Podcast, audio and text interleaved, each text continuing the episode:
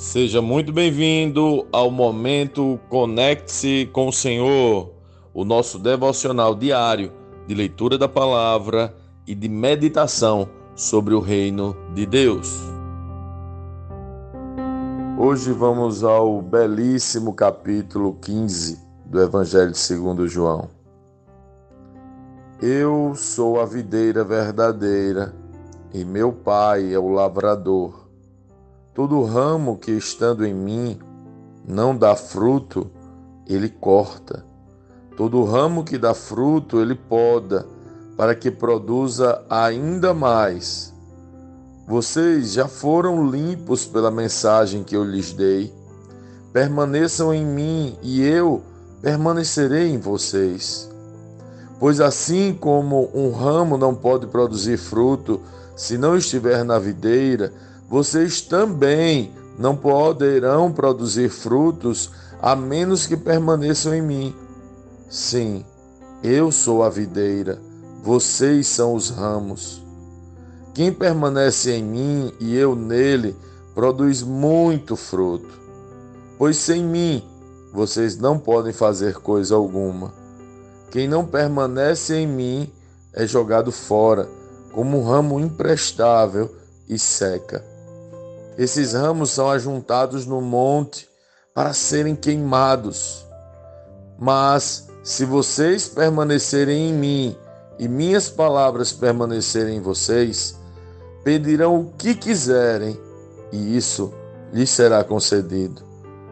Quando vocês produzem muitos frutos, trazem glória a meu Pai e demonstram que são meus discípulos de verdade. Eu os amei como o Pai me amou. Permaneçam no meu amor. Quando vocês obedecem a meus mandamentos, permanecem no meu amor. Assim como eu obedeço aos mandamentos de meu Pai e permaneço no amor dele. Eu lhes disse estas coisas para que fiquem repletos de alegria, sim, sua alegria transbordará. Este é meu mandamento: amem uns aos outros como eu amo vocês. Não existe amor maior do que dar a vida por seus amigos. Vocês serão meus amigos se fizerem o que eu ordeno. Já não os chamo de escravos, pois o Senhor não faz confidências a seus escravos. Agora vocês são meus amigos pois eu lhes disse tudo o que o Pai me disse. Vocês não me escolheram, eu os escolhi. Eu os chamei para irem e produzirem frutos duradouros, para que o Pai lhes dê tudo o que pedirem em meu nome. Esse é meu mandamento: amem uns aos outros. Se o mundo os odeia, lembrem-se de que primeiro odiou a mim. O mundo os amaria se pertencessem a ele, mas vocês já não fazem parte do mundo. Eu os escolhi para que não mais pertençam ao mundo, e por isso o mundo os odeia. Vocês se lembram de que eu lhes disse: o escravo não é maior do que o seu senhor. Uma vez que eles perseguiram a mim, também os perseguirão. E se obedeceram a minha palavra, também obedecerão a sua. Farão tudo isso a vocês por minha causa, pois rejeitaram aquele que me enviou. Eles não seriam culpados se eu não tivesse vindo nem lhes falado. Agora, porém, não tem desculpa por seu pecado. Quem me odeia, também odeia meu Pai. Se eu não tivesse realizado no meio deles sinais que ninguém mais pode realizar, eles não seriam culpados. Agora, porém, viram tudo o que eu fiz e, no entanto, ainda odeiam a mim e a meu Pai. Isso cumpre o que está registrado nas Escrituras deles. Odiaram-me sem motivo. Mas eu enviarei a vocês o encorajador, o Espírito da Verdade. Ele virá do Pai e testemunhará a meu respeito. e vocês também devem testemunhar a meu respeito, porque estão comigo desde o início. Lendo este capítulo de hoje, nós precisamos responder: como Cristo lê esse texto? O que aprendemos nele? E que aplicações práticas esse texto deve trazer para as nossas vidas?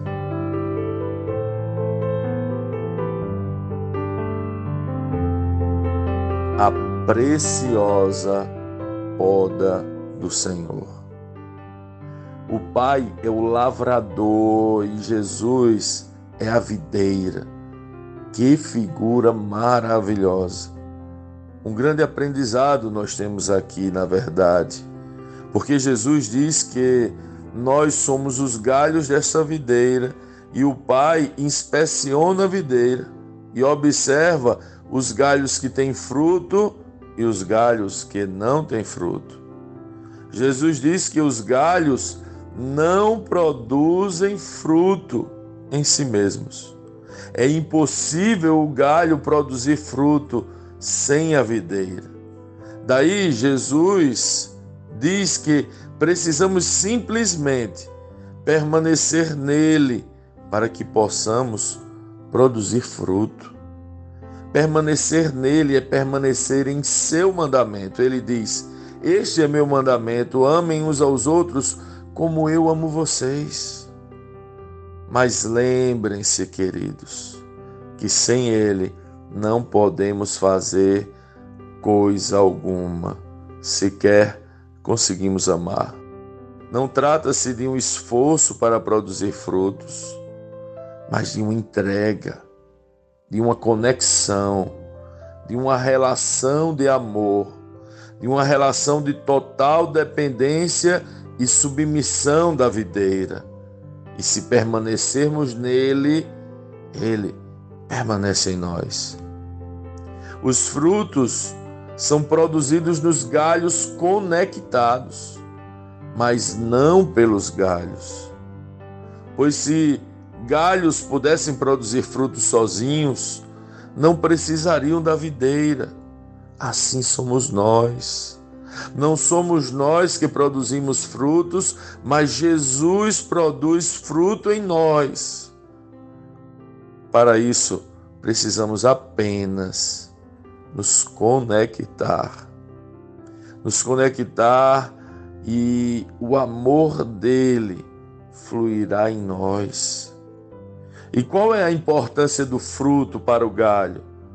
Precisamos nos lembrar da poda se manifestarmos frutos, evidenciaremos que estamos na videira, que permanecemos em Cristo e que Ele permanece em nós. Mas se não manifestarmos o amor, é evidente que não estamos verdadeiramente conectados àquele que é o amor. E o que o Pai faz? O que o agricultor faz com os galhos que não estão conectados verdadeiramente no amor? e por isso não produzem amor, ele os lança fora.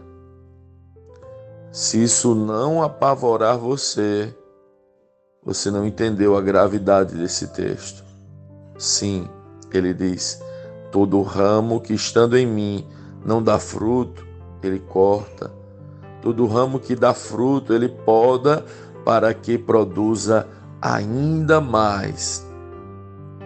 Não adianta parecer estar nele e de fato não estar. É por isso que a religião ela é muito perigosa, porque faz as pessoas pensarem que estão conectadas. Quem está nele, quem está em Cristo, quem está na videira, produz frutos de amor. Agora me fale, querido, diante disto, como um Cristo lê o texto que eu vou reler aqui para você. Mas se vocês permanecerem em mim e minhas palavras permanecerem em vocês, pedirão o que quiserem, e isso lhes será concedido. Como um Cristo, como alguém diante desse cenário, desse contexto de videira, agricultor, poda, galho, fruto, lê um texto como esse. Afinal, o que um galho da videira pode pedir. O que é esse tudo que o galho da videira pede? O que é o tudo que o galho da videira precisa? Você já viu um galho de videira pedindo uma manga, ou um carro, ou um barco? Você já viu um galho de videira pedindo alguma outra coisa diferente de Pai, produz fruto em mim? Só existe uma coisa que um galho conectado no Senhor pede: fruto. Esse é o tudo de um galho. Me dá fruto, Senhor. E é para isso que Jesus nos envia o encorajador, o consolador, o professor. Ele é o Espírito Santo. Quando minha esposa poda os galhos, quando minha esposa quer que os galhos floresçam, ela aplica uma espécie de vitamina que faz com que as plantas floresçam, as folhas nasçam e as flores, enfim, apareçam. Assim é o Espírito Santo. Ele é a vitamina que produz fruto em nós. Ele é o craque que sabe produzir aquilo que nós não sabemos. Jesus diz: Eu enviarei a vocês o encorajador, o Espírito da verdade. Você precisa produzir para prevalecer na poda. É o Espírito Santo, o agente que nos faz florescer. Peça, peça frutos. Peça que o Senhor mude o seu coração. Peça que o Senhor coloque em você o seu amor. Peça que o Espírito Santo te faça florescer, que retire de ti a amargura, a ira, o egoísmo, a divisão, a religião. Peça que ele produza fruto em ti. Reconheça que você não pode, não consegue, não é capaz, mas que ele produza fruto em ti. Você entende? Sim, aquele que produz fruto passará pela poda para produzir ainda mais fruto. A poda é dolorosa, é difícil. Algumas coisas importantes e outras necessárias são arrancadas na poda porque a prioridade do agricultor, da videira e do espírito é o fruto. E se a prioridade dele é o fruto, a prioridade do galho está em ficar na videira, em se conectar à videira, em verdadeiramente estar no Senhor, para que o Senhor se alegre e assim também a nossa alegria seja completa. Jesus diz: Eu lhes disse estas coisas para que fiquem repletos de alegria. Sim, sua alegria transbordará. Sim, a maior alegria de um galho, a mais transbordante alegria que um galho pode imaginar é dar muito fruto.